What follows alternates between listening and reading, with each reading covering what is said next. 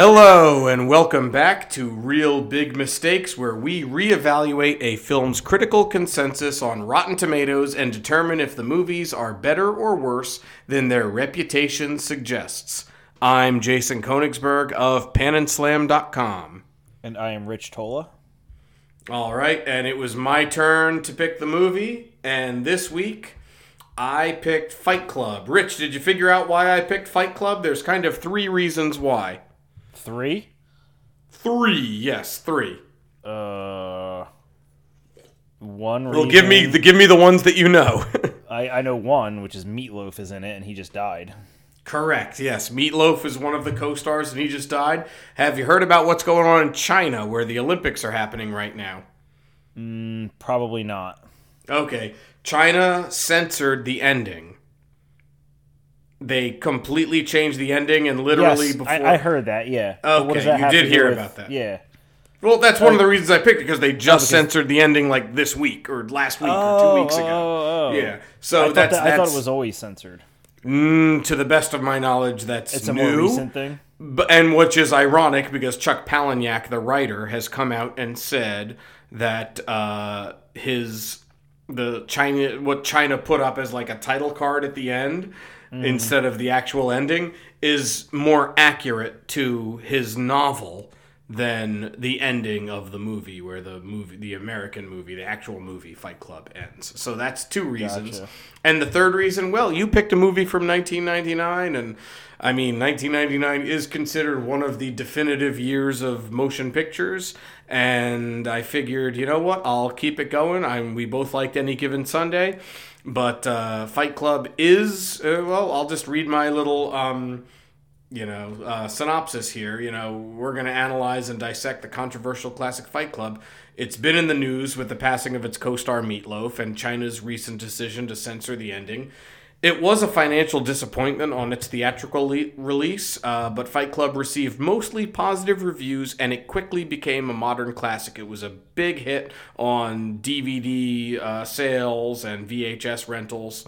Um, but is this macho testosterone filled tale a savage, smart, and witty commentary about toxic masculinity? Or were the critics wrong and it is a real big mistake? Because this is, you know, from 1999. So those, that's the third reason. I want to stick with 1999. And uh, yeah, I'm, I'm doing the reverse where the critics say, it's fresh and well obviously i from previous you know years of watching this movie consider it to be rotten or consider it to be not all that it's cracked up to be. So uh, what is your history with this movie rich? And we can go from there because i certainly have strong feelings and opinions about this film and i have a history with it so what's your history with it Well, before I get into my history, uh, not only is this movie fresh, it is certified fresh, which I think means a certain number of critics have to rate it fresh or something like that. I don't, I don't know. I thought it's seventy nine percent. Does that count as certified fresh? That will go go through the ratings. You usually are good with that. This is usually the part that you do. What are the audience score and the critic score? So it is 79% and uh, uh, critic and 96% audience. Wow. Okay, ninety six is about as high as you can get. Jeez. Yeah. um, let me look what the criteria is. It, it, to be certified fresh, it, it has nothing to do with the percentage. Oh, I didn't know that. Uh, okay. fresh on Rotten Tomatoes. Um, to be certified fresh, uh, the best re- reviewed movies and TV shows. In order to qualify, movies or TV shows must meet the following requirements: a consistent tomato meter score of seventy-five percent or higher, uh, at least five reviews from top critics. Who so top? to- That's such a general vague. What is top critics? Who defines They, that? they, And- they, they, I think they determine who top critics are. okay, all right. Well, Roger Um, Ebert's been dead since twenty thirteen, so I don't know. Uh, Phil- films and wide release. Probably a top critic is somebody that's like for a major publication. So you know, New York Times, you know, whoever their Hmm. their house critic is, and L.A. Times. You know, all the top papers and everything. Um, okay. A consistent tomato meter score of seventy five percent or higher. Five reviews from top critics. Films in wide release must have a minimum of eighty reviews. So it has to have eighty reviews. Okay. And if it was a limited release, has to have 40 reviews. Okay, so is this the first certified fresh movie that we have done on this podcast? Well, we only did three, I believe, that were fresh at all, right? This one, Whoa, four. You did the we did the Master. We okay, so three prior to this: the Master, Indiana Jones four, and True Romance. Oh, True Romance is certified. Uh, It was ninety three percent. I don't know if it's certified fresh, but it was ninety three percent critic score or ninety something percent at the time. The Master is certified fresh. okay, True the Romance is one. certified fresh. Okay, and is Indiana Jones? That was like eighty percent fresh or something like that. Uh, I think that might have dipped below 75, so that might not be certified fresh. Yeah. Okay. okay. Nope, 78, and it is so so so. Okay, so we've fresh. done four certified fresh. This is the fourth certified fresh movie that we have done. Okay, all right. So and and uh, well, in all all all honesty, I'm just going to say right now, Indiana Jones four is the worst of the certified fresh ones that we have done. I'll just come out there and say that. Um, I agree to, I guess. Um,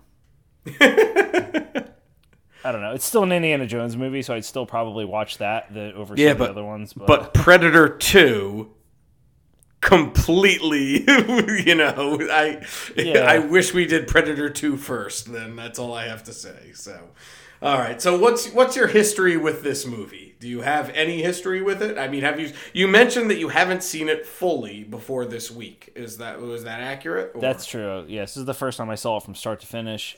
Um, I had seen bits and pieces, but nothing past the middle of the movie. So the ending, I had seen none of.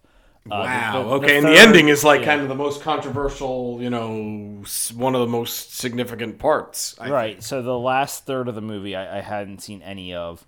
Um, I tried to watch this movie a few times, but it was probably on cable, and I guess probably by a certain round of commercials, I just gave up on it because I wasn't. So like on it. TNT or USA or something Yeah, like that. like Okay, yeah. Um, and uh, other than that, I don't really have a history with this movie. I mean, I know of it. I know it exists. I know there, you know, it's a pretty iconic movie. It has some iconic lines. The most Mm. Yep. notable being, you know, the first rule of Fight Club is you don't talk about Fight Club. Mm-hmm. You know, I knew that rule without even seeing the movie. Um, I, I the the twist or the spoiler of this movie at the end, I already knew about, so that was ruined. But I, I Mm. don't know. I, I don't know anyone that. I mean, unless you just completely don't watch TV or know anything about movies, I don't know how you would not know that. I, I feel like that's. I feel like everybody knows that, but Much like The Sixth Sense, which also came Exactly, out in 1999, exactly, like- which I didn't think was all that it was hyped up to be as well. So. yeah, like if there's anyone that you know doesn't know the twist in the Sixth Sense, then they just don't watch TV. you know, like then they've just been living in a cave Yeah. on Mars. Well, they're just with not their eyes people. closed and their ears shut. okay. Um, so, So- yeah. But that's Well, it. my I- history is very different. So Yeah, I saw this opening it, weekend, right? and I have friends that not only like it, they love this movie. I saw it opening weekend, and everyone walked out and they were like, "That was amazing! That's an instant classic! This is one of the best movies I've ever seen." And I was sort of left with, "Hmm." You know, I didn't hate it, but I certainly didn't love it. And once again, like we've stated, I f- seem to be fairly loyal, even though I first saw this movie 23 years ago, October 1999. I've still, and I've seen, you know, I've seen it a few times since then over the years, just because my friends are, you know, so into this movie. I just, I still stand by. I still feel like it's, yeah, things haven't changed with me, but uh, you know, I, uh, but I do respect this movie, and we can get to why I respect it at the end. I do certainly give this movie a lot of respect, um, and uh, we, we'll we'll talk about that later on. But uh, yeah, this is a movie that's been. I mean, when you were in college, Rich, you didn't have like you didn't have see friends that had Tyler Durden posters all over their dorm rooms and stuff. Like it was just I'm okay. So my close friends love it, but then like peripheral friends or acquaintances or random male friends that I knew, they just this was their movie. This was it. This was a huge, huge movie that had a huge impact on them. You didn't, you know, weren't exposed to any of that in like the late '90s, early 2000s. Um, I mean, people probably had posters and stuff up, but again, I knew enough of the movie that I didn't, you know, question it. And I guess by the time I was in college, you know, you're talking 02, late 02, 03, 04. Um, you know, it wasn't really the talk of the town anymore. At I. I, I guess it was different in in Rhode Island and the parts of New Jersey that I was in. It was still I was like really like like I feel like the Matrix never really went away. So the Matrix came out in 1999, and there was still a lot of Neo, Keanu Reeves, Laurence Fishburne posters up in dorm rooms uh, when I was in Rhode Island. Uh, yeah, so it, it, was just yeah, whatever. We, we we knew different people, or we were you know exposed to different people in different worlds and that sort of thing. So. it's very possible that it was a thing, and I just don't recall it um, uh, being a big thing or being something that a lot of people talked about. Um, you know, my you know, I I, I don't really remember it. With my close friends, it wasn't a thing that was. Uh, and with my close friends, this is, I mean, the way I think of Goodfellas or Being John Malkovich or I don't know what are some other great movies that I absolutely love. Uh, you know, David Lynch movies, uh, Mulholland Drive. This was so. This was you know up there for for them with how much they loved it and admired it and and I just think it's hypocritical. Okay, and we'll get into why I find it's uh, such a you know case of mass hypocrisy and these people wanting to be something that they're not or uh, and here it feels like i'm criticizing the fan base and not the movie but maybe that's the case. I mean have you ever you ever see a movie where like the people loved it and you thought it was so overrated that it made you not like the movie? Has that ever happened with you? No, I don't think so. I think usually when there's a movie like that that everyone loves, I usually don't even want to see it anymore. And that I think that's what happened with this movie. Like I think, you know, everyone like talked about this movie and it was like, "Oh, Fight Club, Fight," uh, and I just like was like, oh, and you weren't curious to see what it was all about Uh, pro- no, I think because because of the way it was marketed, and we could talk about that more. Mm, but okay, I, I think because of the way it was marketed, it wasn't didn't really look like the kind of movie I'd be interested in. Okay. Um, I, I think it was mismarketed, and I, I read about that as well. That they didn't Hmm. really know how to market this movie, and I think that's why the box office returns weren't great either. Um, Mm-hmm. Because although there is some fighting, it's really much more than about a fight club. oh yeah no this isn't an action movie No, Okay, and it's, not, even an really a action fighting Yeah. movie, really. I mean, Well, it's very violent for sure. violent, It it's definitely, about- it definitely the, the violence is graphic. Okay, uh, right, but so it's not about succeed fighting. on that. You know what I mean? Like it's not like a UFC movie or something. You know what I No, mean? no, no. It's not. It's not Rocky or it's not Warrior or it's not. Right. You know. Yeah. It's it's not something like that. Yeah. It's. It's yeah, much I mean, it's deeper, about especially the consumerism. Oh, it's Yeah. definitely deeper, and and th- then that's why when we get to the end, when I'll say I'll give this movie credit, I mean, I'll, I'll, it it serves as a time capsule. Okay. very well. Okay, if you want to know what 1999 was like, this is one of and 1999 was a great year for movies, but that doesn't necessarily mean that all the great movies were time capsules of 1999. This movie was 100% captured how young, angry white men felt better than it. and 1999 was the year of Columbine. Okay, so to put that into perspective as well. But uh, this certainly did capture, you know, a, a, a it's a microcosm of 1999 as well as several other movies and we, we talked about 1999 previously in our episodes about mumford and last week about any given sunday but there are really there's five movies i think i call them the cubicle movies of 1999 and they capture what life was like in different elements but and also at the same time at the same the same element of what 1999 was like. So i mean you can take this okay rich take over and where do you, you want to talk with the director the actor the year anything like that? What do you want to go? Because we've already touched on a lot of those things so. Yeah. Um, well, another movie I remember, and I just looked it up. It actually came out the same year. Another movie I remember everyone talking about and liking, and it was like you know a lot of in college, every college kid, it was their favorite movie, The Boondock Saints. That was 1999. I thought that was 2000 or 2001. No, 1999, and it's another Really? Never saw- Okay. yeah, it's another movie I never saw, and probably never saw out of spite because everyone was Mm, okay. talking about how they liked it so much. And Fight Club is a better movie than Boondock Saints. Although, however, I you know what? Maybe I take that back. Boondock Saints I like, but it's not. It's a tough call. Okay, Boondock Saints. Let's say it's it's a lower bar. It's like, ooh, what's better, Bloodsport or I don't know, a lesser Spielberg film? Okay, you know, so Yeah. Bloodsport or, or Arnold Schwarzenegger's Commando. It's a great movie for what it is, but it's not, you know. I don't know, pick a mediocre Spielberg film. It's not, you know, Amistad or Color Purple or, you know, uh, something like that. So, uh, yeah, it's a, it's a tough call. But I, Boondock Saints, I enjoyed. Boondock Saints, to me, had a lot more in common with uh, Natural Born Killers, which you've also reviewed on this uh, podcast.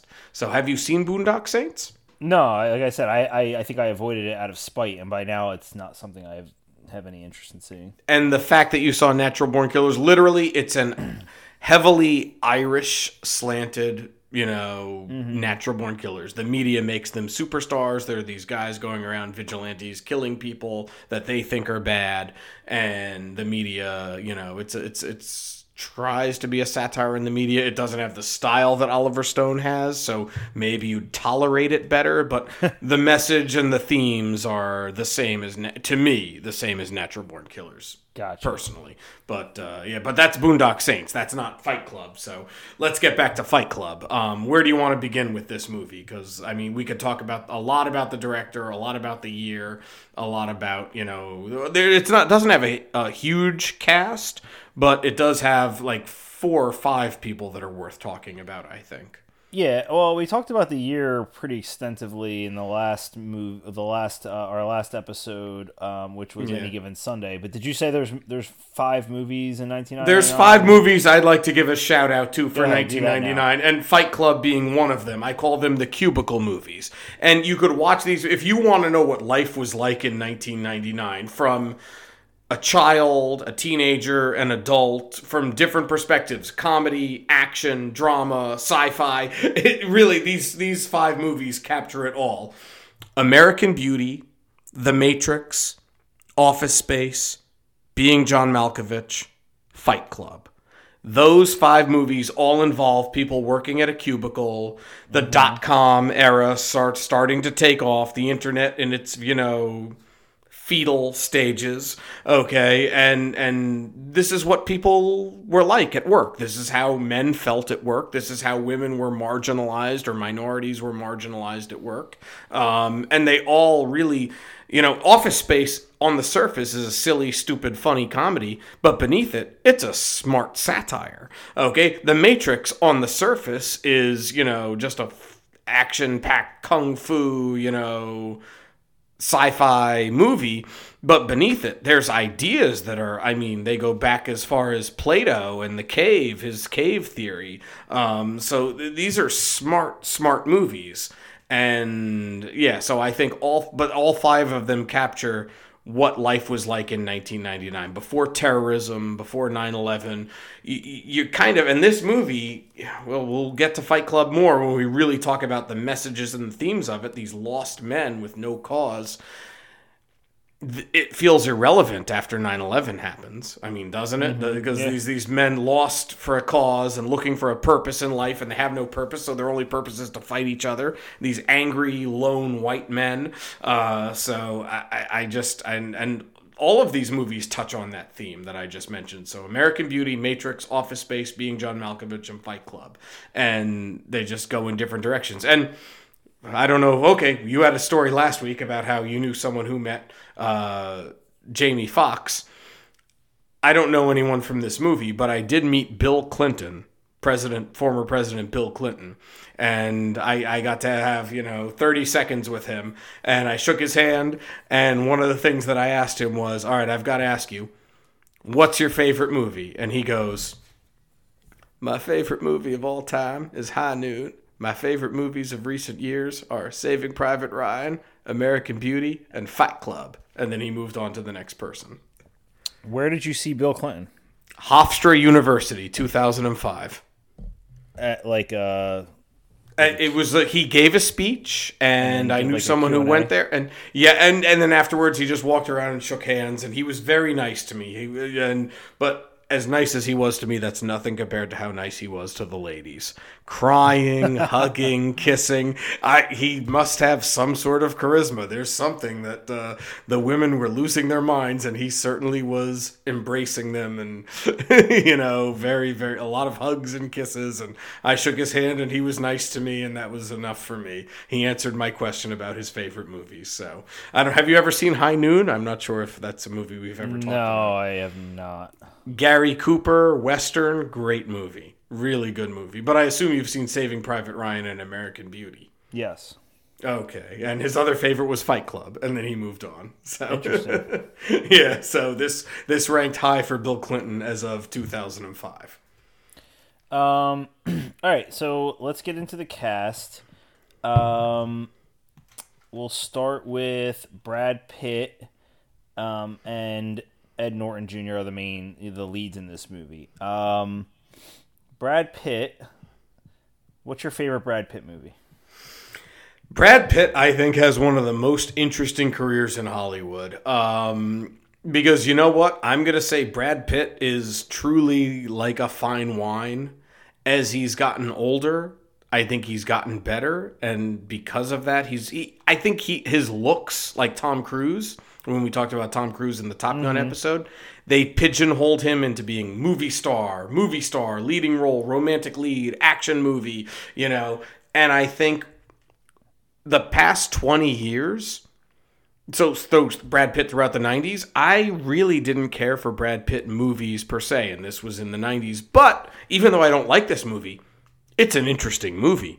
It's a different movie. It's mm-hmm. not, a, you know, typical romantic lead movie or action movie or something. So I give credit to Brad Pitt for taking risks and using his star power to try to make different kinds of movies. But I honestly think the last 20 years and even even more so the last 10 years he has made he's not only made some of the best movies of the past decade or so but i think he's really given great performances. I mean inglorious bastards once upon a mm-hmm. time in hollywood which he won the oscar against pesci pacino hanks and hopkins. Okay. What a loaded category that was. He's easily as much as okay i'm praising brad pitt now and he's the worst actor of those five actors that i just mentioned but he definitely deserved the Oscar over all of them that year, in my opinion. You know how much I love Joe Pesci in The Irishman. Okay, that's saying a lot. So I mean, but you look at his work in Tree of Life, even his performance in the original Ocean's, well, not the original, but the 2001 Ocean's Eleven. He's so good in that with George Clooney and Matt Damon. Uh, I think that's his best movie. Per, I mean, you- okay. You would say that's his best. How about? Have you seen Twelve Monkeys? Uh, I'll, I'll let you answer that for me. It's sci-fi, so you probably have dystopian sci-fi, time traveling future. Unless it's Back to the Future or Terminator 2. Rich isn't interested in sci-fi, that, that dystopian checks off every movie, every box of a movie I would never see. So no, I have. You know what? You know what you should pick if you're gonna do a reverse one and you want to do one that the Oscars pick that you hate. You got to pick Mad Max Fury Road. That means I have to watch it. So no. Rich, for those listening, Rich hates Mad Max Fury Road. Yeah. whatever. But anyway, so I think Brad Pitt is an interesting, and I've heard he's just like a pothead. I've heard he's like a nice guy, but he's just like a burnout, and like he just like wants to just sit around and smoke. Angelina Jolie divorced him not because he was an asshole or he beat her or anything, but because he just sat around and smoked pot all day. Okay, so I feel like Brad Pitt is a real laid back. Which is kind of what he did in True Romance, right? Wasn't that his character? Exactly. I've been told that his car- his role in True Romance is what Brad Pitt is like in real life. Is what I've heard.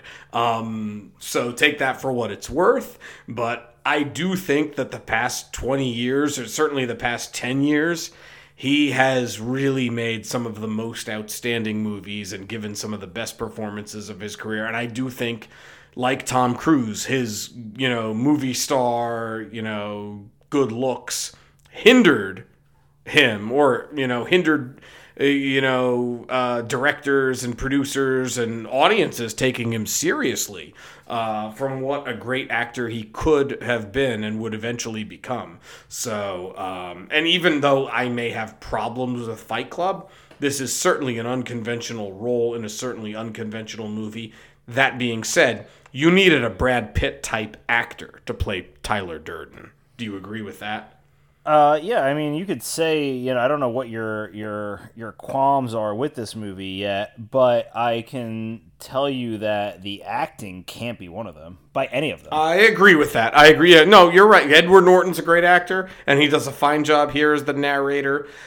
Uh, Helena Bonham Carter we'll get to later, but Brad Pitt certainly is. You you needed a Brad Pitt Either if it wasn't him to play Tyler Durden, you needed you needed to be Tom Cruise, or it needed to be someone Leonardo DiCaprio now, not Leonardo DiCaprio 1999, could have played Tyler Durden. You need someone of that stature to play right. that role, and it has to be white. Okay, I mean it has to be like this movie. I, I sure there are you know brown and black people that do awful things and that are terrorists and that sort of thing. But this movie wasn't about that. This movie was about, you know, and it came out, like I said, the same year as Columbine, that angry white male, suppressed aggression, testosterone filled, you know, violence that, you know, is yeah, exploding, okay, and it would explode. So I think the two lead roles had to be white. If this movie there's many reasons why this movie couldn't be made in 2022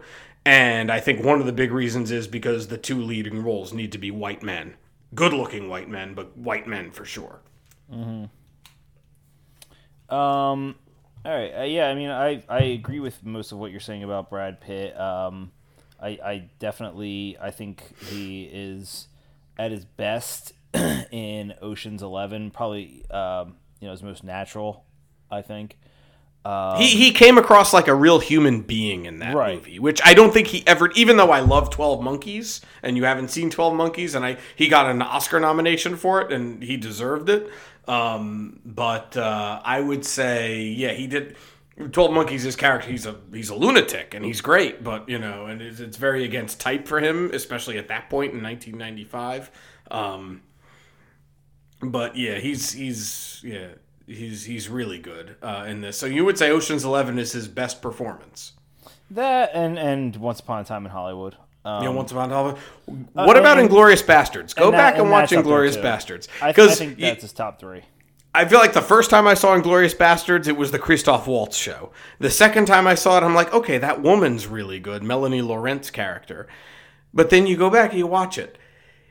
He is every bit as good as the other two. okay, I mean, he's really if it's kind of amazing that he's the unsung hero. He's the most, you know, the top build, you know, biggest name, and, and then you realize he's like the the one that sort of holds the movie together that you sort of forget about because he's he's showy, but he's not Christoph Waltz showy, and the you know movie doesn't cater and center around him and his story like it does the woman's plight to take down the Nazis. So right, yeah, no, he's more of just the solid piece in the middle, and you know he. he you kind of take him for granted in that movie. Yeah, I, that's a perfect. You described it for the solid piece in the middle who holds the movie together, and yes, you take him for granted in that movie. That is one of the best performances he's ever given, or uh, it's it's it's really it. I yeah, I, I've got to give him so much credit for that.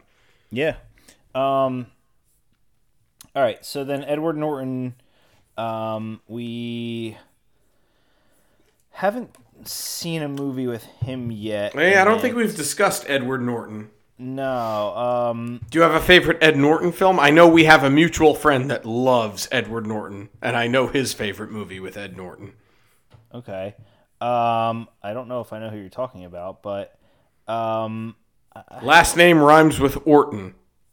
Oh, okay. I did not know that. He loves Primal Fear. If you, uh, yeah, no, I like Primal Fear. Um, okay, yeah. Whenever the, the, the man has seen maybe like 30 movies in his life, but uh, one of his favorites is uh, definitely Primal Fear, and other Ed Norton movies too as well. So he's a big Ed Norton. Yeah, I mean, I remember um, I saw American History X once. It's not a movie I really ever want to see again.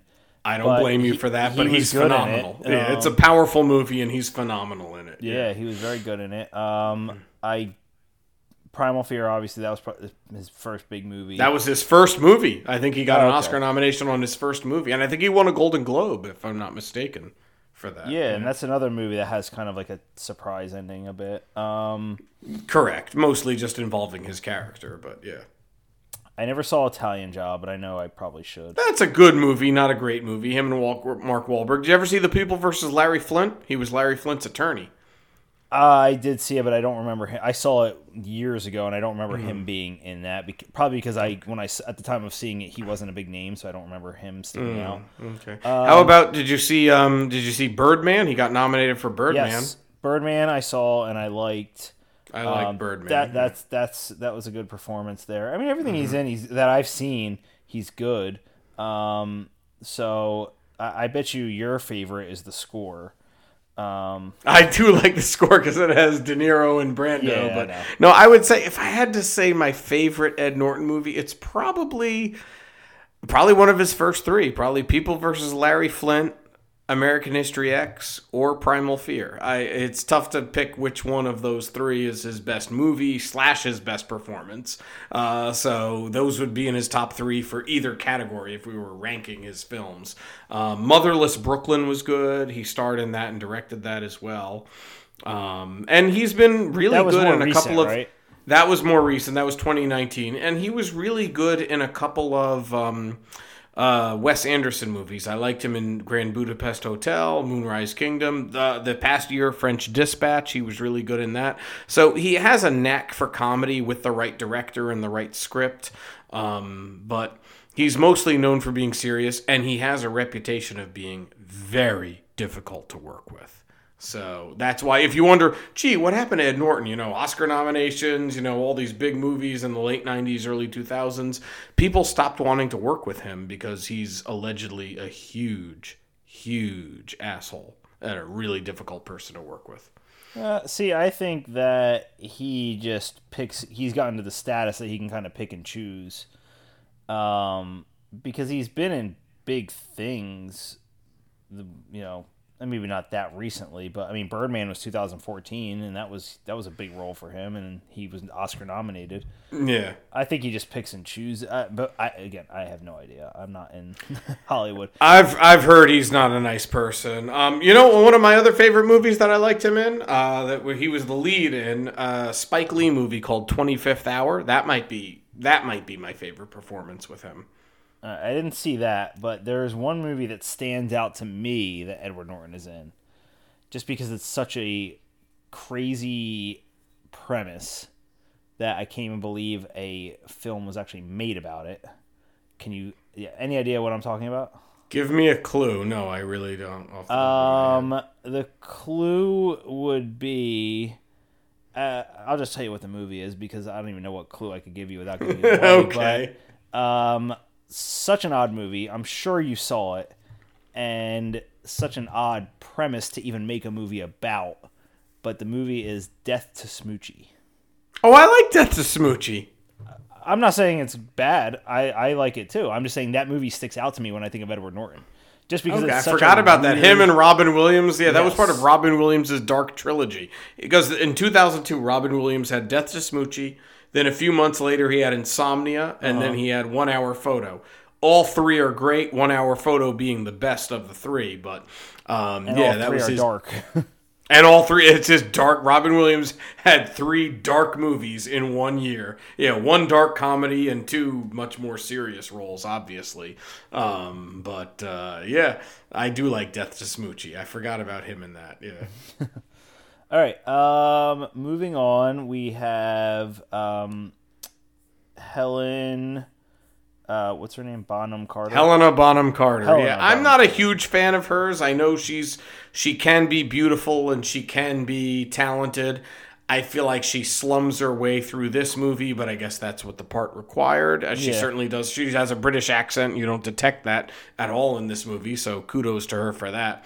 Um, but she's not someone I admire per se. She has a few Oscar nominations under her belt, uh, one for The King's Speech, and I would say that was well deserved. But I mean, are you a fan of hers one way or the other? I don't know. No, not anyway. My sister hates her because she has a reputation for being a homewrecker. She slept with Kenneth Branagh and ruined his marriage with Emma Thompson. She slept with Tim Burton during the Planet of the Apes film that they made, and then they made many subsequent films together for about 10 years. Um, and uh, she ruined his marriage with whoever he was married to at that point, another actress or something. Um, she had an affair with Steve Martin, so she's uh, Helena Bonham Carter's been a little bit around the block in Hollywood, so to say, kind of like Anne Heche. Um, Although I guess, uh, unlike Anne Heche, she didn't switch teams. Uh, so, but that's Helena Bonham Carter. So I don't really have an opinion of her one way or the other. I think her character is pretty reprehensible and what the screenplay does to her is pretty reprehensible to women, but that's just my opinion. We could get into that later. Do you have any feelings of her, good, bad, otherwise? No, I'm not really familiar with that many of that much of her her stuff. Um, okay. she's fine in this movie, but I don't. Yeah, I'm not a fan one way or the other. Okay. All right. So moving on. Meat Loaf. Is that the next one we're going to talk about? Yeah, uh, Meat Loaf. So, um, Meat Loaf is plays uh, Robert Paulson, which the only reason I know his name is because they chant it at the end. Um, Bob is really what he's referred to for most of the movie. Um, and yeah, I mean he's been in some things, right? I mean, uh, Rocky Horror Picture Show. yeah, Rocky Horror Picture. Obviously, he's he's a musician first. Correct. Um, oh yeah, the man has two hit songs in 50 years, and he's a great musician. I, I'm sorry, I don't uh, buy that, but you know what? Hey, whatever. I have zero hit songs in uh, all my years of living, so I, I, I guess you got to give him the man credit. Um, but are you a Meat Loaf fan, music or acting or anything? I am not, in case you can't tell. So I, I like Meat Loaf's music. I mean, I listen. I like his songs that are mainstream. Um, okay, besides the two mainstream songs, okay. so what are what are what are his two mainstream songs that you're referring to? Because I don't know that I the song my favorite song of his I don't think is one of those two. Confessions of the Dashboard, whatever the Yeah, that's that one of them. called. Yep, that's the one. And then the other one, I would do anything for love. Okay, so what else does he have? I don't know. No, I like Paradise by the Dashboard Light. I didn't know if that was one of the two ones that you were. So he has one one song in 50 years that's amazing, according to you. Okay. For me, yeah. Um, Okay, what what a career. no, I think he had some. Isn't uh, didn't he sing? uh, Obviously, he did. He, he he can call himself Meat Loaf and be famous for 50 years and then die, and he gets you know a huge outpouring. So obviously, he did something right. Um, two out of three ain't bad. I think that was. him. Oh yes, okay. So three, three songs in fifty. this is like Monty Python. All right. Well, what else have the Romans done for us? The aqueduct. All right, four things, four good things the Romans have done for us. But what else? so, all right. So maybe he's not that bad. He's just not someone. But I do know that people. There are people out there that love Meat Loaf, and you know the way people love. I don't know. Billy Joel or the way people love Pearl Jam. Uh, I, I guess I just never, you know, I, I know the hits like you do as well. So Um, yeah, and in, ter- in terms of his acting, I mean, other than this and Rocky Horror Picture Show, I don't know that I'm that I've seen him in much else. I have a friend who loves the redneck trucker action movie Black Dog with Patrick Swayze. I've never seen it. I can't judge it, but it's Patrick Swayze and Meat Loaf. Okay. And he loves it. I've never seen it. And I almost picked. Remember how last week I said, you know, I was going to make you pick something, but I decided during the episode of Any Given Sunday, I decided we're gonna do Fight Club. Okay, I almost was gonna say pick your poison, and the other uh, I was gonna say a serious movie that the critics like that I don't, or a silly movie that the critics hate and I like, and that movie would have been Tenacious D, The Pick of Destiny. Well, I'm so glad you didn't pick that. I realize that now. Okay, a rock musical with Tenacious D and their songs leading the way. Uh, but he does have a small part in that as Jack Black's father uh, in the first 15 minutes or so, and it's a really funny part. But it's whatever. Yeah, he plays. Uh, Jack Black's father. And you know what? I just went with because 1999. And I feel like there's so much more to talk about with Fight Club because, yes, I, okay, it's out there. I don't like this movie. I have no idea what you think of this movie.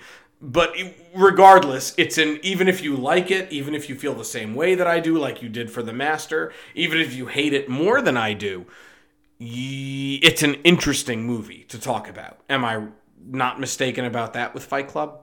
No, you're right.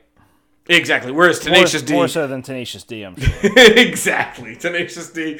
And I know Rich and I, we may have movies and other things in common, but Rich does not have the same taste in music that I have, other than no. Sinatra. Sinatra, the Beatles, and maybe the Rolling Stones. Okay, R- Rich and I really don't have the same taste in music. So, yes. Um, all right. So, so that's that, Meat Loaf. That's yeah. Meat Loaf. And then there's only one other actor I think that's worth talking about. So. Yeah, I agree. Which would be Jared Leto, which I didn't Correct. even realize that was him in this movie until I looked up the filmography or the cast. I agree. Yeah, he's really hard to recognize. It's not a big role. I'm surprised he had such high billing. I guess because he was Jared Leto.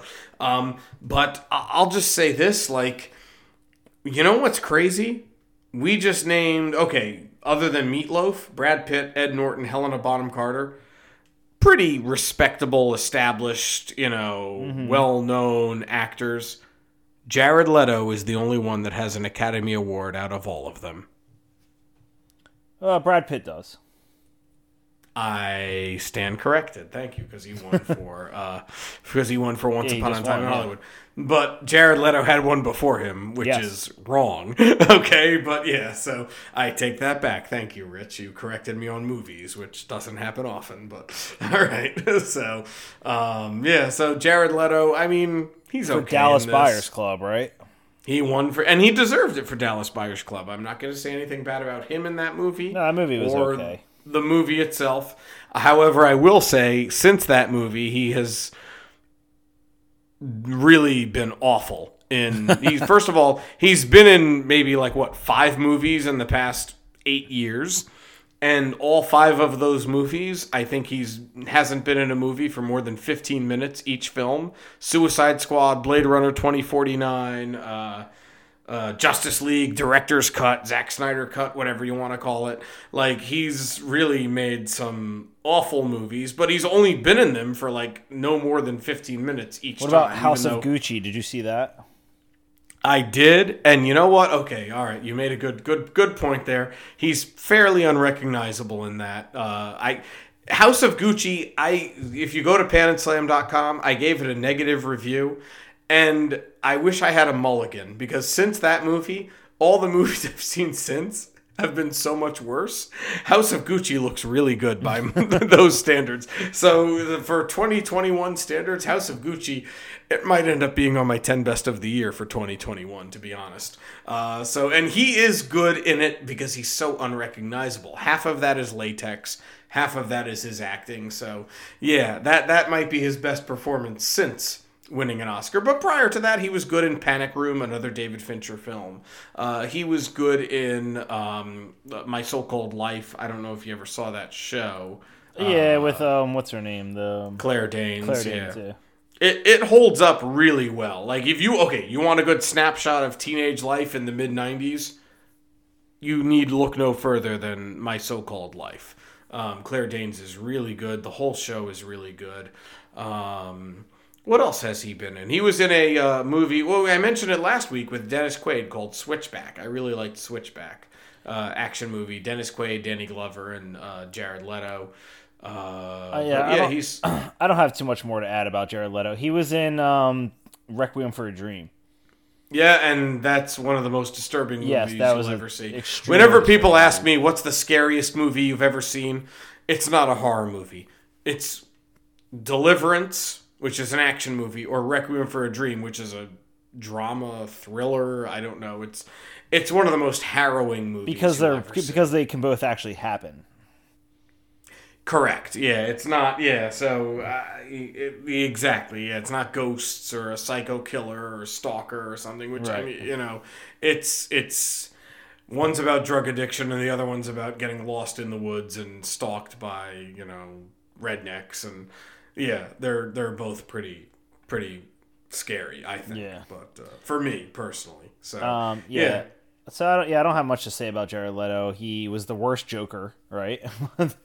in my opinion, that by I can far think the of, worst. and, Joker, and that yeah. includes uh, Cesar. Uh, I like Cesar Romero. He was good for 1966 standards. Okay, he was good for for the Adam West type Batman. He was a good Joker. Okay, if uh, Adam West j- was going Right. against Jack Nicholson or Heath Ledger, then that would be ridiculous for both. They would he would make Adam West look bad. Adam West would make the, the you know the Joker look bad. So it just tonally yeah, Cesar Romero fit.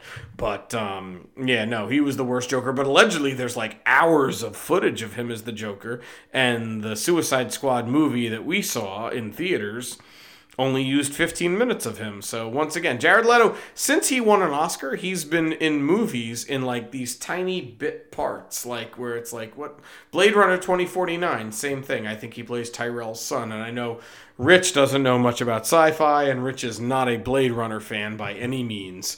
Um, so he certainly didn't see Blade Runner 2049, did you? No. All two hours and 49 minutes of it so yeah um but uh it's it's yeah he's he's in it for once again 15 minutes and it's like anyone could have played that part uh All right. so Uh, so we'll move on to f- finish up with the director, right? Uh, there's no one else that's worth talking about for me. Mm-hmm. Um, so director um, David Fincher um, directed some pretty big movies. Uh, a lot of big movies Yeah, really big. in movies. the 90s and the 2000s and the teens and yeah i mean uh, we could go through his filmography Oh, do you I'll have go- any favorite I'll, I'll go through the ones that I've seen that I like. Actually, I'll just go through all of his bigger ones, and I'll, I'll try to guess if you like them or not. Uh, Alien Three. I'm gonna guess you did not love it. You are very smart. If anything, I like it m- now because of how bad some recent Alien movies have been.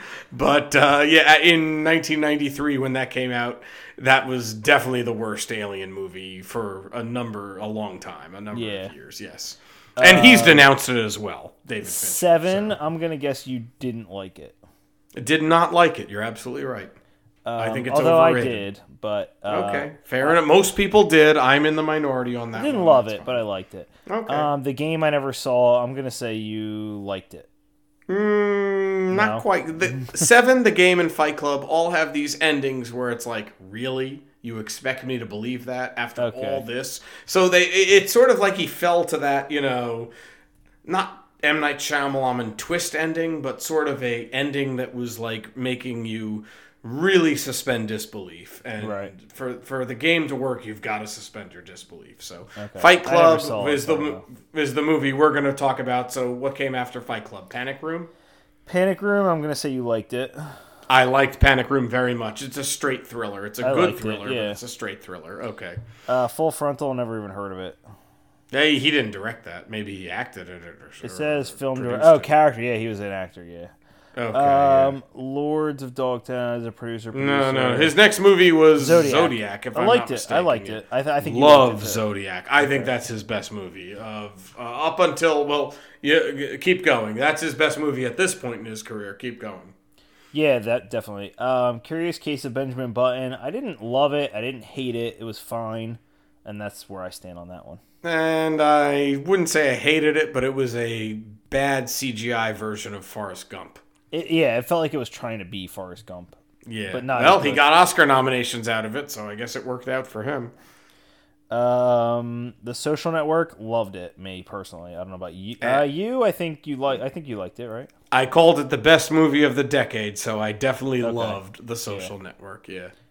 Um, Girl with the Dragon Tattoo. I liked that a lot actually. I liked it a lot too. Yep, you're absolutely right. Gone Girl. I liked. Didn't love. But I, I did love it. I love the book even more, but the book's always better. But the same thing with Girl with the Dragon Tattoo. But Gone Girl, I thought was a really good movie. Mank. And then he only did one movie since then. Yeah, Mank, Mank. Eh, I hated it. I didn't even. I couldn't even get through uh, more than a half hour of it. I remember you saying that. I liked Mank. I didn't love it.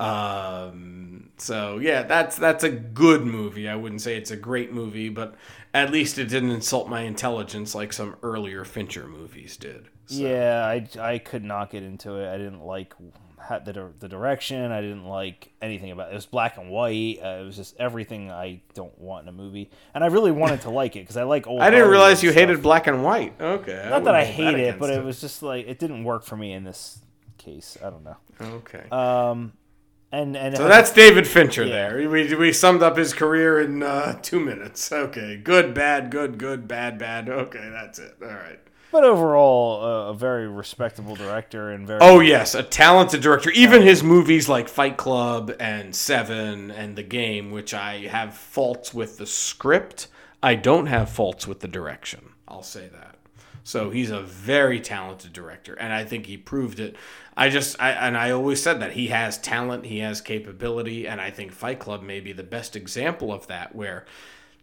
i just wish the script was better so all right, well, let's get into the movie. So, um, I'm I'm gonna dive right in here. So it starts off with, um, well, I guess the opening titles is um, what I took from it was uh, like uh, neurons in a brain, right? Um, exactly. yes, and what a great opening titles that is. Mm-hmm. It, it, from the first time I saw it up till you know even this time, I'm like the the music from the Dust Brothers, the opening credits, the way they flash and the neurons in the brain and the electricity flashing, you know, inside all each nerve ending there. I thought that was so good. So I, am glad you liked that as well. And uh, it, it, zooms out to uh, seeing Edward Ed Norton uh, with a gun in his mouth, um, being held by Brad Pitt. And right off the bat, I'm a little confused on what's going on. You here. don't see Brad Pitt. You don't. You, know, okay, you, you I, hear his voice. You, you see his, his shadow. You. Okay. I mean, unless you really know Brad Pitt, it's tough to tell that that's Brad Pitt. Okay, um, but you know, there's a gun in his mouth, and talks. In, there's talk about explosives being um, yeah. planted on building underneath buildings or something like that. Um, mm. Then he goes back. Oh, let's go back even sooner, and he talks about how he has ins- insomnia. Uh, he can't sleep he uh, goes to a doctor. The doctor really wasn't any help. Uh, doctor tells him that uh, just says, I guess, like just you know, backhanded comment, like, oh, if you want to see people that are really in pain, you should go to a uh, these groups of men that have testicular cancer. So then he starts going. he starts going to church groups uh, with for people that have all sorts of different ailments or cancer or experience some kind of loss or something like and that. And what was Meatloaf's uh, affliction? He had testicular cancer be- from taking steroids, which is why he had what they called in the movie bitch tits. which was also the nickname for A Rod in the Yankees clubhouse. I'm not making that up. That was really that was the because A Rod was on steroids, then he got off steroids, and he had bitch tits. So okay. yeah, okay. Um, so he starts going to these groups, um, and uh, then he can all of a sudden, you know, he starts weeping with these people, and then I, I don't know. I guess the release of emotions allows him to be able to sleep. Um, the I don't know. At, the very beginning, it's a very it's it's a lot thrown at you at once um, you know, a lot of times movies kind of ease you into the plot. This one, you jump right in. Edward Norton's narrating. He's talking very fast. There's a lot of information thrown at you. Um, you really have to be on your toes from the second this thing starts. Do you agree? Yeah, I mean, I guess so. When does Helena Bonham Carter come in? Because that's where he meets her. Because they're both going to these. Fairly, they're going to these self help meetings that they don't need to go to. Right, right. So uh, we turns out she's also doing the same thing he's doing, which is going to these right. self help meetings. Neither one of them seem to have anything wrong with them. Um, in terms of uh, they don't need to be going to these meetings anyway, um, but they are, and he's angry at her for going, even though she's she's know, going for the yeah, same reasons he's he doing is. the exact same thing she is. So he has obviously has no right to be mad at her. Um, it's funny because I, I wrote in my notes narrated by Ed Norton, and I didn't realize until after I saw the movie and then went on IMDb that he's he's credited as narrator. I think they refer to his name as Jack or something, and I don't know if that's in the novel. I don't know. Or... I, I don't know. It's very confusing. He's and I- he is credited as the narrator. He Right. doesn't technically speaking, Edward Norton's character does not have a name in this movie. right. Unless Um, you take his name as well Tyler Durden, but we'll get to that later.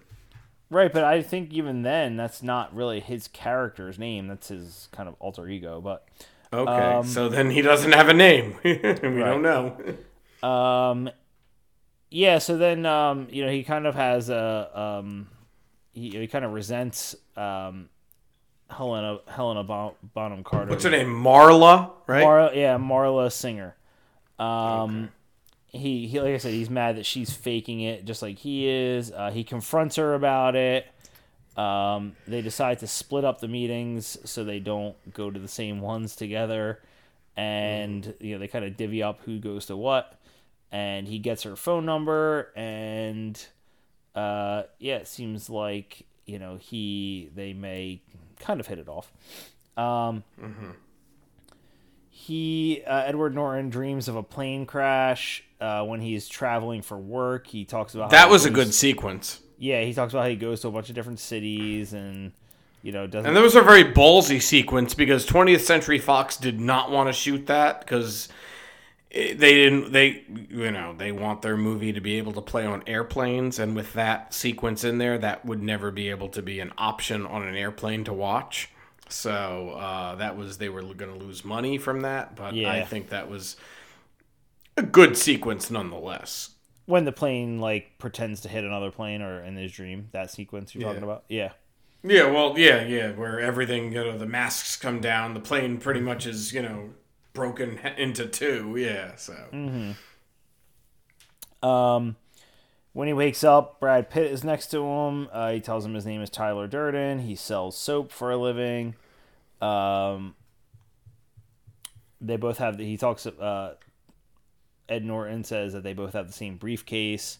Um, now, again, at this point, and spoiler alert if you haven't seen the movie by now or, or know of this, but you know they are the same person, right? And I Well, we don't know that yet. We don't know that until the last 15, 20 minutes. we don't we yeah the audience doesn't know that yet but i personally knew it because like i said this movie had been the the, the ending had been spoiled for me you know god knows when but I, I just always knew that they were the same person so right from the start i'm seeing all the clues that are there so Mm, and there are certainly ample clues. ample yeah, clues to- yes um which is the same for another movie um The Sixth Sense, yes and which also came out in 1999. Interesting. Um, and man, I am blanking on the name right now, but it is the one where Shutter Island. Uh, another Which movie came way later way than later, both of but has movies, but yeah. if you know the ending of that movie and you watch it again through a different lens, it's so obvious. But the first time you watch it and you don't know what's happening or how it ends, you know you don't even pick up on the little clues. Um, so I'm assuming. Yeah, I remember thinking. Shutter Island had that ending and kind of hoping it didn't, but then when it did, I feel like Shutter Island is the worst screenplay Martin Scorsese has ever directed. And he directed the hell out of it, and he had the best cast to work with, and it, and because of everything else other than the script, Shutter Island ended up, in my opinion, being a good movie. So Yeah. Um, but anyway, uh, the the similarity there, like I said, is I, I looked at it through a different lens. Now I don't know if that matters. Like, th- is this is this movie being good or not hinge on the fact that you don't know that they're different people? I don't know. does the Sixth Sense hinge on the fact that you know Bruce Willis is dead the whole time? You Yes. tell me. Yes. then then then for that in my opinion sixth sense isn't a good movie and I'm not going to argue that, but well, you know, but um, I, I don't know that in this movie, but this movie has bigger themes going on. I feel like in that movie, the whole- Correct. The whole, point of the you know, there's no. it was other- all the twist here Yeah. there's a twist that just didn't settle with me but it, it expects it i respect this movie for the mood and the tone it creates and then when it throws in that absurd, ridiculous twist of you expect me to believe that a man punching himself is going to inspire all these other men to follow him, I just couldn't accept that. And so so to an extent, yeah, it's it's freaking ridiculous. And I I just that's where, you know, I just threw in the towel and I'm like, no, this is the dumbest thing ever.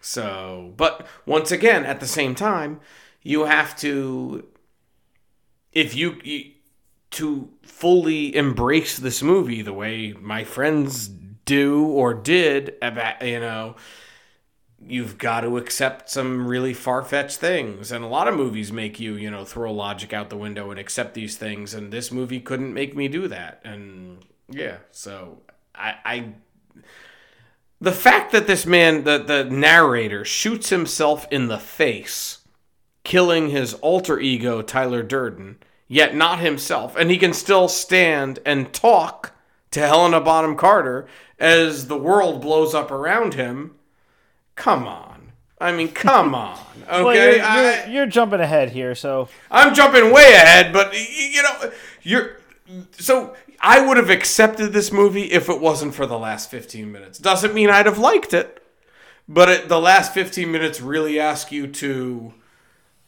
throw logic out the window. And I guess I, I wasn't sucked in enough to the other parts of the narrative to, to completely ignore all logic. all right. Well, throw it out let's all right. Let's get there. Um, because we're still a ways away. So, We are a ways away. um, so now you know he's met he's met Tyler Durden. He gets back to his apartment. His apartment is um blown all up. IKEA. And now let me time out, time out. Let me just let me just explain something here. I, this movie came out my junior year of high school, and its target demographic was young white young white males. The majority of my friends then. And they became obsessed with this film. They loved it. They worshiped Tyler Durden. They called it the best movie they've ever seen. They said it changed their lives. I was sort of just shrugging my shoulders, saying, okay, I like the dark tone and the mood. But the preposterous ending was what I couldn't get past. Now, years later, they've all turned into what this movie was rebelling against. okay? My friends aren't, they're not, you know, anti consumerism. They're not, no, they're buying crap at IKEA.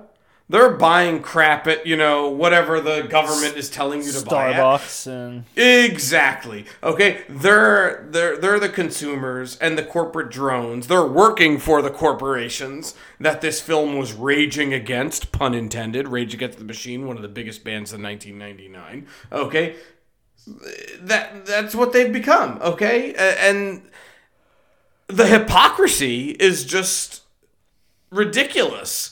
So I- I'm glad I never drank the Kool Aid of this movie because if I did, I'd be homeless or I'd be dead or I'd be in jail. Okay, you know, I, I just I guess they got to live vicariously through these characters, and that was enough for them. I'm not sure, but it was a disappoint, and it was it's just whatever. That's that's my take on it. Okay, all these people that love this movie have turned into what this movie hates. That I know. I can't speak for the people that are in jail or the people that you know maybe my uh, the the random acquaintances that I saw Tyler Durden posters in in college in the dorm rooms, but the ones that I know that really love it, uh, it's just it's oh it's it's it's so hypocritical to me. all right. Well, that is interesting and uh that well, what I want to say about this movie, which I don't want to say till the end, uh, kind of goes back to that. So we'll remember. So save it for the end and keep going, said. keep going, go. Yeah, on, we'll remember going. everything I'm you just sorry. said because I want to touch on that too, but I don't want to give away my thoughts on the movie. Um, Fine. All right, so um, clearly you're passionate about this movie, so you want to. Do That's that. why I picked it. Okay, that's why I picked it. And and you know what? And I watched it again, and I've watched this movie many times over the years. Because once again, these are some of my best friends that love this movie. I want and I respect the tone and the atmosphere and the direction of the movie. I don't respect the message, and I really don't respect the way it insults the audience's intelligence. And I, I just, it, which meaning the ending, the twist. Okay, you know, uh, but yeah, just whatever. Keep going. I, I, I go off. All right. I can't. Um, yeah, I I can't. can't. I can't. Um, you got it. all right. Um, so we the, like I said, uh, at the narrator's apartment gets blown up. Um, so he calls Tyler. Well, first he calls Hella Bonham, Helena Bonham Carter, uh, Marla. Uh, he calls her first. She doesn't. Uh, then he was he hangs up the phone as soon as she picks up, and then he ends up calling Tyler and wants to stay with him. They meet at a bar. They have a conversation that I'll be honest, I don't remember what it was about. Um, mm. But I remember they had a conversation that was probably relevant to the movie, um, but it just didn't. I don't remember what they talked about. I don't uh, he, remember. He, he, ends up um, staying with Tyler, but before they do, when they leave the bar, um, Tyler tells him to punch him and or hit him as hard as he can. Um, and um, he does. Well, he hits him in the ear, and he starts yelling at him for hitting him in the ear. Um, but then they start fighting, and then other people come and, and start watching. Um, and then next thing you know, they have a fight club started. Uh, first, they it's outside, and then they kind of move it into a basement. Um, and we also get a little bit of background of Tyler Durden. Uh, he works at he makes soap uh, which he makes from fat that he steals from uh, a, a, like basically liposuction right place. And I thought that was kind of cool because that is how soap is actually made from like animal fat and gross right. stuff like that. So right. Um, and there was a line about how he you know he steals w- women's fat, makes soap out of it, and then sells it back to them for top dollar or something like that. Mm-hmm. Um, and um, he works at some other odd jobs. He's a banquet waiter, which he urinates in the soup, right? And mm-hmm. um, you know, it's just basically disgusting. And he also is a reel changer in a movie, but he splices in shots of uh, male genitalia or yeah. you know porn or whatever. Did you notice the, the splices of Tyler Durden in the movie? I noticed one, and then I read that there were a few more that I didn't. There's notice. like twelve altogether. Yeah, it's literally one frame. At certain points, you have to pause it. Yeah, yeah, I, I so remember seeing him as like in a picture or something, and it's it's scattered throughout the movie, especially through the first like ninety minutes. Yeah, before Tyler Durden yeah. really becomes a character, because Tyler Durden doesn't really start speaking or becoming a character much till what like thirty minutes into the movie or so. Yeah, whenever they're next to each other on the plane, that's really when he becomes a character. Yeah. So and then after after that. But you see him, you see him like the opening scene, you see him. You see him, they cross paths at the airport. At the airport, yeah. Um, but then there's other moments where he's just, you know, blinking, you miss him. Oh my God, that's Brad Pitt. But it's uh, literally a frame. Okay, yeah, the one so. that stuck out to me was uh, in one of the groups. He was like standing right next to the whoever's leading the group. Yes, yes, yep. That's that, one. That them, was the yeah. one that stuck out to me. But um, and I read that there were a few others, but I guess I missed. There's them. like there's like 12 or I don't know. There's a lot, especially early on. So. Yep. So they end up starting a fight club in the basement of a bar, and that's when the the signature line comes. The first rule of Fight Club is you do not talk about Fight Club, uh, and then he goes through all the rules of Fight Club. Brad Pitt does. Um, Brad Pitt ends up sleeping with Marla um, a few times or constantly, kind of throughout the middle of the movie. Um, those were some of the scenes where it was so obvious that I I wanted to be like, if I didn't know, would I have picked up on it by now, or would I have been that naive? Um, like when he says like they were never in the same room at the same time, or mm. um, when he talks to Marla and he's like tells you know, it's just uh, it just seems so obvious that the way he was speaking to her and sh- her reaction to him speaking to her made so much sense that she was so confused because she just slept with him. You know what I mean? Mm. Yeah, I guess. Yeah. Like he'd be I, like, I like yeah. he would, he like she would come down from sleeping with Tyler in quotation marks, uh, and talk to him, and he would tell her to get out of the house, and she would get all angry and leave. Well, why mm. would she get all angry and leave just because he said that? You know what I mean? Like, to me, it made so much mm. more hmm. sense that they were sleeping together. that he was the one. You know, like that it was only him and and of course she'd be pissed off that he said that because you know he just came there she just went went there and slept with him and then he's telling her to leave um yeah see I, I, uh, here's my take on helena bonham carter's character she only existed in this film to be a receptacle for sex. Okay, mm-hmm. she was just. I guess this is a young white male's fantasy or point of view, and this is where women rank, and they're just supposed to be for sex, and that's it, and you throw them away afterwards. I, I, I don't know. What do you, what do you take of her? It's certainly not feminist. Okay, so so I've got friends that are all like, oh, pro feminist, pro this. This is. Uh, I guess it's intentionally not supposed to be feminist, but what what do you think about that? Yeah, um, I, I didn't really see any feminists there. Um, she's kind of yeah, just like someone for him to. She's garbage. First of all, her character's freaking supposed to. She looks like white trash. She acts like white trash. She's treated like trash. I, what? What else is there? Okay, yeah. so I mean, she's a receptacle for sex. I can't think of another way to describe her character. Yeah, I mean, there's not really much else to her. Um, yeah, so, so, there, I hit the nail on the head. That's you know, unless uh, once again, I'm not saying I'm right. I'm not saying I'm a genius. I'm not saying my you know opinion and analysis of this movie is fact. But if you can come up with a better anything about her character, please, I'm I'm all ears. But to me, she serves as nothing but male fantasy of women are garbage for sex, and that's it.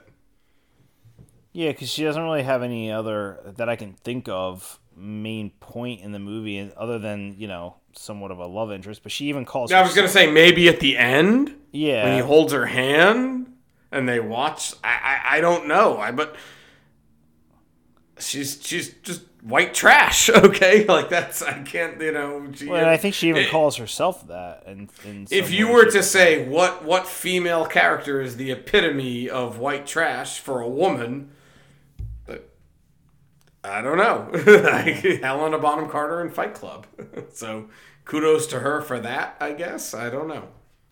Yeah, I mean, I guess that's what they're going for. I, I don't know. I, yeah. So um, I, I may pick movies that you know I, I don't like, but at least I pick interesting movies. Yeah. you know, like like I didn't like The Master, but I got to give The Master credit. There are great things in it. I don't like this movie, but it's an interesting movie to talk about. If is what mm-hmm. I'll say. So, and I still have no idea how Rich feels about this. So please keep that in mind those that are listening. All right, so um, the the detective calls uh, the narrator and tells him that it's possible that his apartment could have it could have been arson and that his apartment was actually blown up. Um, and this is after we already get the scene. Um, oh no, that was before we get the scene about um, soap and how and like making explosives and the chemical burn scene. What do you think of the chemical burn scene? Pretty graphic. I mean, a, a, lot of the violence in this movie is graphic. Yes. Okay. I, I, I do remember then and now squirming and thinking, "Oh, you know, that's yeah, they they're definitely trying to go for this movie the way we talked about, I don't know, Don't Look Up trying to be the Doctor Strangelove of um the 20, you know, 2021. I I feel like this movie was very much channeling Stanley Kubrick and trying to be the Clockwork Orange of 1999. So okay. where the violence feels like ooh, you know, and if you know anything about Clockwork Orange, the movie ends where the book doesn't. So there's eerie similarities there as well. So mm. um yeah, so the um, you know, it he yeah, he burns his hand when they're making soap basically talks about how soap can also be used uh, as an explosive device. Um, so I think you know it's clear that uh, Tyler was the one that blew up the narrator's apartment. Um, the narrator threatens his boss when the boss finds a Fight Club poster that he left in the copier. Mm-hmm. Um, you know, says basically saying how you know this person the the person that left that there is a very dangerous person and not somebody you want to cross. He could come in here and shoot up the place which I had read prior to Columbine was a favorite scene for many people, and then post Columbine was the exact opposite. This movie came out after Columbine. So Columbine was April 99. This was October 99. So Okay, so maybe during screenings then, or something. Because I had heard maybe. that that scene pre Columbine was uh, a scene that audiences, or maybe it was just test audiences, liked, but then Mm-hmm. post Columbine, it didn't sit well with people. Mm. Um, you know, because he talks about coming in and shooting up the place, basically. Um, he, Mm-hmm. No, this movie gets away for a lot, whether it's 1999 or. I, I don't think this movie could be made in 2021, 2022. Probably no, well, not the same, not shot for shot for sure. Um, No. or you know, or or And so for that, I give Some- this movie yeah. credit. I'm, I'm. This movie, I will. We'll get to the end where I respect this movie. I don't like this movie, but I have to give it respect. You know, so um, the owner of the club where the Fight Club is uh, in the basement. Um, he comes down and sees the guys and tells them they got to get out of there. Um, he beats up Tyler, kind of. Um, it was all just a, a trap to get Tyler all bloody, and then he jumps on top of him and starts spitting blood on him, telling him, "You don't know where I've been." Um, basically, and then the the guy that owns the the bar where they are fighting in the basement ends up just saying like fine whatever use it and just kind of runs out of there which is thought was an odd scene um this is around the time that we're seeing Brad Pitt with his, you know, shirt off, where his body fat was allegedly at a minus, like negative one percent body Yeah, fat on his com- body. completely What did you think of Brad Pitt's performance? It certainly is a physical performance. yeah no i, th- I think he's he's solid and i think that everyone is i mean you can't well, you know if you have problems with this movie that's fine but i don't think you can blame the acting or the director Okay, and I agree with that. I well, directing maybe, but the acting, no. I agree that Brad Pitt certainly gives his all uh, with what he's asked to do here. and like you said earlier he's they needed a brad pitt type character to play that role Right, right. Um, like when we did Gatsby and you needed DiCaprio. If it wasn't DiCaprio, it had to be Brad Pitt or Christian Bale or someone of that caliber had Right. to play that role. Yeah. um he um the narrator uh beats himself up in front of his boss uh i hated that scene i don't know what you thought of it Me too. Yeah i thought that was Me so too. bizarre and weird and I, I don't know it was just odd and But it proves that that's what he's doing. yeah. Well yeah later you realize that oh this is what he's been doing this whole time. Um they um these guys start uh then you know they i don't know at some point the, the movie starts to get a little crazy here um they start to recruit people to live in the house with them they start making you know, Meanwhile, their house is dilapidated. The basement's flooded. electrical a- wires yeah. everywhere. Yeah. it's it's yeah it's falling apart um the the roof leaks and everything like it's just terrible um they start causing mayhem or mischief these these this group of people uh which kind of stemmed from the fight clubs um they threaten you know he threatens a convenience store clerk at one point takes his license and tells him you know turn your life around basically. Um they um they they Bob ends up dying because um, he gets shot in the back, but they were like they they vandalized some kind of like corporate art structure to uh, which was a big a giant ball and and got it to roll into a coffee chain which was supposed to be Starbucks I read but Starbucks didn't want them uh, Yep. di- didn't want them vandalizing a store um, although they did allow their product placement in throughout the whole movie basically And how much Pepsi product placement was in this movie? That Yeah. stood out for me. A movie that's so anti-corporate, anti-big business, anti-establishment. A lot of Pepsi product placement. So Mm-hmm. once again, another thing adding to the hypocrisy of Fight Club. Yep. Um, they make a big sp- smiley face on a movie. Uh, they threaten the commissioner of police when he says he's going after them. And it was that scene with Brad Pitt kind of leading the crew that I got a hint of him as Aldo the Apache, and I won- and I wonder if Quentin Tarantino thought the same when he saw this. I'm not sure. I don't know if Tarantino likes this movie or not, but uh, Brad Pitt is an immensely ta- talented actor. I don't think Fight Club is a good example of that, but uh, I guess it is. It just wouldn't be if I was to list my top five Brad Pitt performances. Fight Club wouldn't be in the top five, but if you like this movie, I get why you like Brad Pitt. You know, in this movie. So. Yeah. Um, he they they play chicken with uh, a, tractor trailer. They end up getting into a car accident. Um, and then Tyler kind of disappears for a little while. Um, and then um, we talked about Bob dying, and then they that's when they start chanting his name is Robert Paulson, kind of like, oh, when you die, you have a name. Um, He goes and travels to big cities. And I saw a lot of that on Facebook, by the way, from friends of mine that love Fight Club. A lot of what? so you know. His name is Robert Paulson. Say his name. When you die, you have a name. That sort of thing. You saw that stuff then or currently? Currently, after Meat Loaf died. Really? Yep. Wow. Um, so yeah. So this is yeah. This people love Fight Club. I'm not one of them, but people I know really love Fight Club. They loved it 20 years ago. They love it now.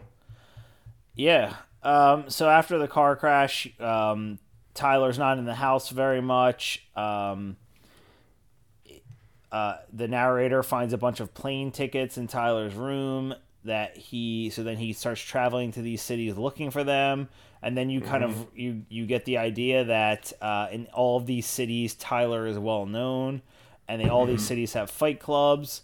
And um, eventually the you find out that even cops are in on it. And basically it's like this whole underground society of people that are in these fight clubs and are willing to do uh, these Project Mayhem uh, acts, which are, you know, whether it's, you know, vandalizing or, uh, you know, standing up to the man or, or raging against the corporate machine, like you talked about, or um, ultimately. I guess you know their their big thing is going to be just you know blowing up like tw- like five buildings or something like that, right? Um, so uh, this is the point where it loses you, right? Officially, yeah. re- Whenever they make the reveal that you know, well, is it, is it the Tyler reveal or is it the fact that there's also like a nationwide coalition of people that doesn't ha- that that doesn't. But once you realize that, it just, I mean, do you really think that level-headed men, and no matter how lost or you know lonely they are around the country, would follow this man who's punching himself in the face? Uh, I don't care how confused and lost they are. That would never happen if this movie were done. You know, without relying on the twist. I would have rather this movie not had Tyler Durden exist and just had Edward Norton talking to himself.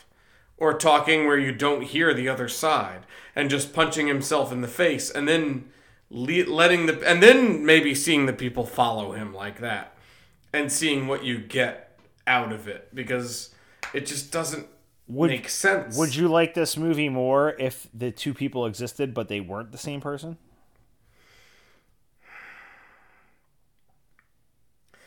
I wouldn't like it if it wasn't for the ridiculous ending. Okay, that all these people are going to follow this man who's punching himself in the face. Well, I, and, I and my one part of my thing about it is that especially the fact that it's Edward Norton, and no, not any disrespect to him as a person, but at least Brad Pitt has charisma and an you know a, a Uh, Edward Norton can have charisma, certainly. no, but not. you know, but yeah. but Brad Pitt hasn't the image. Okay, well, too. Brad Pitt's Brad Pitt. He's a Tom Brady, Brad Pitt, Michael Jordan. There's very few people that have the same level of charisma as Brad Pitt. So yeah, I, I Exactly. guess- So like how many people look like him? Okay, so Right, yeah. exactly. So to me, right, would you follow Joe Schmo, who looks like every other guy and is punching himself in the face, or would you follow somebody who looks like Brad Pitt? So if Pitt? Brad Pitt played the Edward Norton character, and then there was no other Tyler Durden or no other character, I, I I don't think that would have made a difference because you're still watching whether he's a good-looking man or an average-looking man punching himself in the face. He's a man punching himself in the face, Rich. It's ridiculous to, uh, to that this. Well, no, but I'm saying if they were actually two different people this whole time, like if they weren't the same person and there were two different people, like if the reveal didn't exist and they were just two different people. Then you're talking about a totally different movie, and then I don't know how I would feel, to be honest. Okay, Well, to be honest, because then, it's- it's then really- would I accept the mood or would I accept what's going on? I don't know. Well, then it's right. But then then the twist goes out the window, and then it's just the theme of the movie. And yes, obviously the it's the theme I didn't have a problem with. You know, I don't like the obsession that came around it, but I. The theme, okay, yeah, consumerism is bad. Okay, you know, American corporations are bad. I, I, I get it. You know, like like natural born killers. The media is corrupt. The media is evil. The media is just pumping you with fear. I get it, but I feel like that did it in a more interesting way, or at least to me, a more believable and responsible way than this movie did, relying on a twist, relying on a gimmick.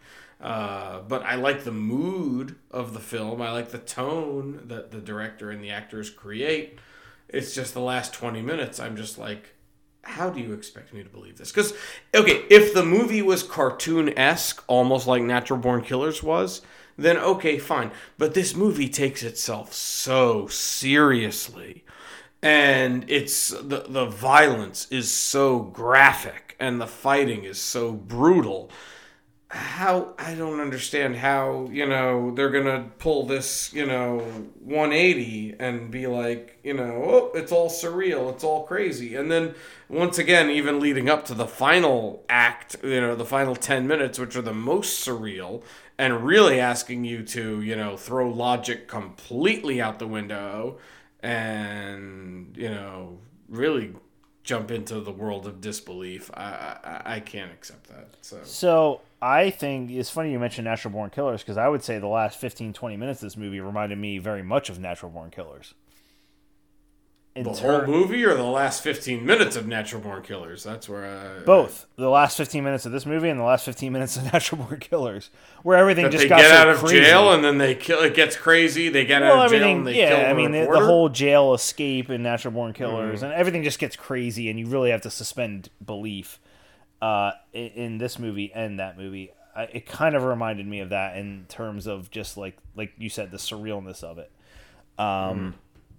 But anyway, um, they um so yeah so it's so marla they he throws her on a bus to get her out of there um he ends up you know they the his his goons end up bringing her back even though he doesn't want her back Yeah. um she he ends up shooting himself in the head to kill brad pitt in the once and for face, in the jaw. yes well he does he put the gun in his mouth or does it It's in his mouth, Yeah. hundred percent.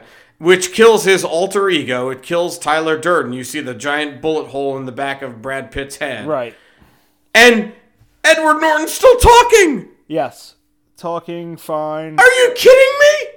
Are you freaking kidding me? yeah i thought that was odd uh and then Odd. yeah well I'm putting it lightly. That's okay. Thank you for acknowledging that. Thank you, Rich. Okay. Um, and then the movie ends with uh, the narrator and uh, Marla staring out the window as all of the uh, buildings that they're staring out at one In downtown one. Los Angeles. This is L.A. by the Down- way. This okay, is downtown, LA. Okay, start Yeah. to crumble one by one. So they And I'll say with the song of the Pixies, okay, where is my mind playing over that scene and over the ending credits? That almost makes up for the crap that they expected me to believe. almost. Okay. So, all right, and that's Fight Club. That's the end where you got to the end credits. So That's it. you know where I stand. I've established that you expect me to believe that shooting yourself in the face is going to kill your alter ego, you know, other personality, but not you, and then you'll still be able to talk and make a coherent sentence. I, I guess this movie threw everything there, and if you're going to accept it, you're going to, you know, accept the crazy, the surreal, bizarre craziness that this movie throws at you, and that won't accept you. I guess the problem was I didn't accept what it threw at me the first 120 minutes. So the last 15 minutes, I'm still going to be like, no, no, no, not buying it. So I didn't buy it. So you know, I think this is a real big mistake. It expects me to take huge leaps of faith and logic and the same thing that Seven does, the same thing that the game does, and Fight Club. I guess Fincher was into these dark, broody, you know, mood pieces that, you know, really accept ask the audience to take these wild leaps of faith and I couldn't take them with him. And until you know Panic Room and Zodiac and then certainly um, the Social Network do I think he really you know became the great director that he's revered as today and deservedly so. But um, yeah Fight Club just never worked for me. I've given it many chances over the past 23 years and it just never did it for me. So that's where I stand. I get why people like it. I like the mood, and I like how it stands for. It does represent 1999 very well, mm-hmm. in the sense that men of a certain age, it captures how they were feeling. They were feeling lost. They had no wars to fight, no Vietnam, no Nazis, no purpose. Okay. It would be another two years until 9 11 started the war on terror and changed all our lives. And now everything that happened in the last five years with Trump and the pandemic and the economy. Fight Club feels more irrelevant today, but more like a snapshot of how men felt in 1999 when everything was so good for them and they didn't realize it. And they still had this pent up anger and aggression and angst. And the only way they could let it out was fighting and punching each other in a basement. So, for that, I respect it as a snapshot of white male aggression of 1999. But I still think it's a real big mistake. So, Rich, I've had the same feeling for 23 years. You've never fully seen this movie. I'd love to know, Rich, what do you think of Fight Club? Good, bad, otherwise, etc. Because there's a lot of good to this movie. I also think there's a lot of bad to this movie, but what do you think? Um, so I think that it all depends on when you saw this movie, or at least for me, it does. Uh, clearly, it didn't for you because you saw this opening weekend, right? I saw it opening weekend, and I was just like, And nope, hated it not then, for and me. hate it now. And I hate Um, it now. Nothing has changed for me in 23 years, which tells you, I guess, more about me than the movie, or both. I don't know. You interpret that how you will. So I feel like that if I saw this at the time it came out, this would probably be like my favorite movie of the day. Um, Wow. Okay. but I did not see it when it first came out. okay. and So- as seeing it as someone who is in his late 30s and like you said earlier the people that you your friends that love this movie all became the person that uh, this movie you know comes or or you know the kind of per- the the commercialist that this movie paints in a negative picture Yeah. When they were 15 or 16, they weren't buying things at IKEA. They weren't buying things anything. Their mommy and daddy were buying everything for them. Okay? And- and they Whatever money they had was going to the movies. Okay? So at this point in my life, I too am already one of those people that you know I drink expensive coffee and I buy I don't buy things from IKEA, but I buy expensive things for my house and Home Depot, like that, yeah, Lowe's, Home IKEA, Depot, exactly. whatever. Your, you know, so I'm- Ashley Furniture, whatever it may be. Okay? yeah. So um, they and I enjoy it, and I don't have and I don't see anything wrong with that, and I am f- perfectly fine being that person. So uh, the message of this movie just did not resonate with me at all at this point in my life. Um, yeah. again, had I seen this in college, I don't know if it would have been my my favorite movie at the time, but I could see me liking it a lot more than I liked it this time. Uh, I don't think that this movie is complete, you know, garbage or anything like that. I, I think And neither do I. I respect the mood. I respect the tone. I respect the direction. I respect the acting, like you said. So that's where I'm conflicted. Like, there's a lot of good to this movie, but the twist is where it completely lost me. And coming a few months after The Sixth Sense, where just it was twist central, I just, you know, uh, uh, whatever. And I saw them both, you know, in theaters at the time. So. So for me, it wasn't the twist that did it because I already knew going into it that that was going to happen, and That's true. You said that earlier. Um, so I, the twist didn't bother me, and I probably I don't know how I would feel if I didn't know that was a thing, so I can't even speculate on that. But it wasn't the twist that got me. It wasn't even the gunshot to the face where you could still talk afterwards that got me. What what I what got me about the end of the movie was the whole how how you the the suspension of disbelief to the point where we're supposed to believe that that this is like a national movement of people hmm. and they are. Following a man board. punching himself in the face. right exactly and and and all like I, I kind of hinted at this before not just a man that's punching himself in the face edward norton that's punch, punching himself in the face like if i saw You edward think he needed to be punching better himself in the looking like. Brad Pitt? Okay. Oh, well, if I saw Edward Norton punching himself in the face, I don't. I mean, I would have to be, I guess, at the lowest point in my life to think, "Ooh, I want to follow. I want to follow this guy."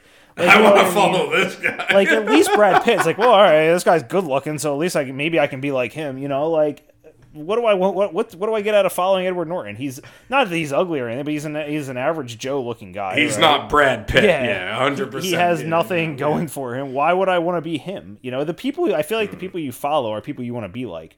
Well, why would I want to be? What, what about Edward Norton is attracting me to follow him? You know, so at least Brad Pitt, maybe I could see myself following him because you know I'm like, oh, well, he's cool. He's you know he's a good looking guy. I could you know see myself following that kind of a person. Edward Norton, on the other hand, I would probably be uh, escorting him to the loony bin um, for for seeing him punch himself in the face. But um, so that's my biggest thing is that you know the twist. N- not that I have a problem with it, but I it's the fact that I'm supposed to believe that Edward Norton started this whole movement single handedly. I feel the same way. You And- expect me to believe that all these people around the country Right. are going to follow, eh, whether it's, I never thought to think about Edward Norton, Brad Pitt, anybody, any man that's going to punch themselves in the face continuously will get people to follow him? Yeah, no, you would, if you had the power to, you would escort them to the loony bin, exactly as you said. Well, no, So, but but yeah. would you if if you were to follow somebody that would would it be Edward Norton or Brad Pitt?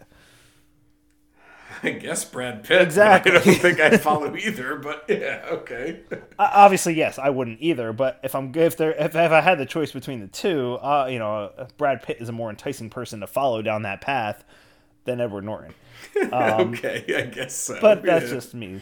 Um, but uh, so ultimately, at this point in my life, I'm gonna say this movie is a real big mistake. Had I had I seen it when I was 20 years ago, I probably would have liked it and been able to swallow a lot of that stuff more and Hmm. would have probably been like enamored by the twist and how you know maybe it fooled me or something like that or oh my god Hmm. they were the same person this whole time because i think you know you could say what you want about the twist but i think that it led to a lot of the people that like this movie i think that's you know that that's a, a part of what they like about it is the twist i mean you can't ignore that that's a major part of the movie Oh yeah. So um yeah i mean i i don't think it's a bad movie but I agree. There's a lot that I respect about this. I'm conflicted. Like this, and that's why I've given this movie many chances over the years. but i would definitely was not blown away watching it um Okay, and there are people that I know that still consider this a masterpiece. yeah a and classic, again the the, the central message of the movie the anti-commercialism at this point in my life that doesn't resonate with me at all um Okay. i i am i have no problem with with admitting that being either. shopping at IKEA or Home Depot Yeah. or whatever you know high end store that you're shopping at. Yeah, okay. Yeah, exactly. And, you know, like you said, what would you be doing if you weren't? Then you'd be living in, you know, a, a dilapidated house and beating each other like up. Brad Pitt was in the, and Edward Norton were in this movie with a flooded basement and electrical problems and I mean who knows? Probably dead but yeah.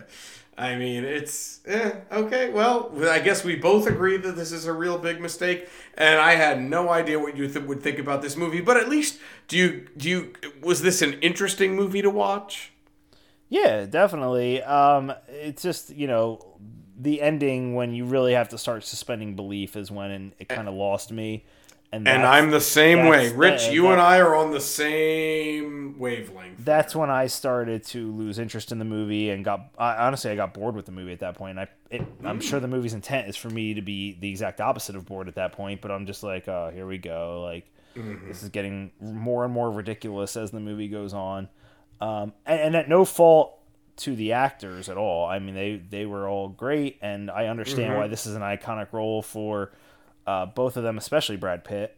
Um, I and, agree. You know, you can. Uh, how many times have you seen the image of him? You know, with his shirt off in this movie? Yeah. And, Oh yeah, it's an iconic m- right. moment in and like I said, you know, the, yeah. some of the well, the the main, you know, the Fight Club rule number one. I mean, I think everyone that's ever has any pop culture reference or history in their life knows that the first rule of Fight Club is you don't talk about Fight Club, whether or not you've seen this movie. Um, you probably yeah. know that. Um, so yeah, and I'm gonna say, yeah, the, just the one thing I want to say though, as much as I disliked this movie then, and my opinion has not changed now, I still respect this movie, and if anything, I respect it more today. Like I said, for how it represents 1999 Mm-hmm. very well. Look how good white men had it in 1999. Okay, compared to, you know, previously there was no war on terror, there was no pandemic, there was no Me Too movement, or, you know, political correctness hadn't reached its point of cancel culture. So, uh, you know, and they, they, but yet white men were still angry and they felt oppressed and they felt, uh, you know, this angst Mm-hmm. that they couldn't get out. And yeah, because they, they felt they had no purpose. And there was no purpose. Mm-hmm. There was no wars. Okay, Clinton era, you know, it was great. Okay, for for a white man at least. Okay, there was, you know, you were at the top of the scale, the top of everything, and there was nothing else, you know, nothing going on. So it captures how white men felt because they still had that, you know, angst. They still lacked that purpose and you know, no, we didn't have Vietnam, but eventually after 9 11, we got our war on terror. We had wars in Afghanistan and uh, Iraq, and, you know, two years from now, this, you know, in 2001, Fight Club would have been completely irrelevant. But in 1999, perfect time capsule of how a lot of young white men felt. So I give it credit for that. Yeah. But other than that, I, I don't think it's a good movie per se. Yep, I, I agree. Um, I'm glad I saw it just so I could say I fa- finally saw it. But um, you know, other than that, you know, it's it's just it's fine. And uh, I don't, like I said, it's not a bad movie. I didn't hate it, but I don't think it deserves the hype it got. Maybe at the time, I you know I don't hear about this movie too much anymore, other than um, and I also I, I found interesting. I read that Rosie O'Donnell apparently got mad and spoiled the movie. The did you hear about that or no? No, I didn't, but I'm not surprised because Rosie O'Donnell had a talk show in 1999, and she was very liberal, and Yes. she was. I remember she, I think it was Tom Selleck, she had on there as a guest, and she attacked him for being a member of the NRA, and he's like, "What's going on here? I was here to plug a movie. What are we doing?" Like, you know, Yeah. she she put her, you know, liberal politics to the forefront, and whatever but yeah she came across looking like a bully looking mean looking you know wrong um so i didn't realize that but or i didn't know that about fight club but Yeah.